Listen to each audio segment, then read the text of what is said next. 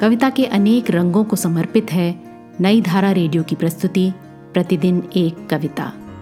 कीजिए अपने हर दिन की शुरुआत एक कविता के साथ।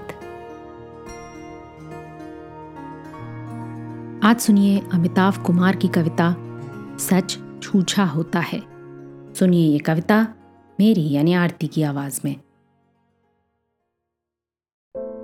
महात्मा गांधी की आत्मकथा में मौसम का कहीं ज़िक्र नहीं लंदन की किसी इमारत या सड़क के बारे में कोई बयान नहीं। किसी कमरे की कभी एकत्रित भीड़ या यातायात के किसी साधन की कहीं कोई चर्चा नहीं। ये वी एस नाइपॉल की आलोचना है। लेकिन मौसम तो गांधी जी के अंदर था। तूफ़ान से जूझती एक अडिग आत्मा, नैतिकता की पतली पगडंडी पर ठोकर खाता, संभलता, रास्ता बनाता, बढ़ता हुआ इंसान। अगर आप सच की खोज कर रहे हैं। क्या फ़र्क पड़ता है कि सूरज आज शाम सवा छह पे डूबा कि छह पच्चीस पे? लेकिन नायपॉल की बात सर आँखों पर। अगर आप महात्मा नहीं, महज लेखक हैं, आपको ध्यान देना होगा, नोट करना होगा, अपने आसपास की दीवारों पर खरोचे गए प्रेमियों के नाम।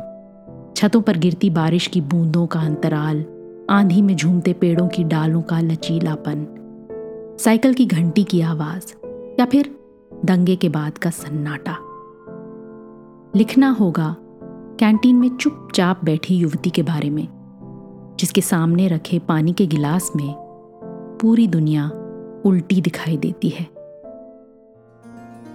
आज की कविता को आप पॉडकास्ट के शो नोट्स में पढ़ सकते हैं। आप जहाँ भी प्रतिदिन एक कविता सुन रहे हैं, वहाँ अपने कमेंट्स शेयर करना ना भूलें। अगर आप चाहते हैं कि नई धारा रेडियो की ये प्रस्तुति हर सुबह आपके व्हाट्सएप पर आ जाए तो हमें इस नंबर पर मैसेज भेजें। Seven four two eight seven seven five three seven six कल एक और कविता के साथ फिर मिलेंगे।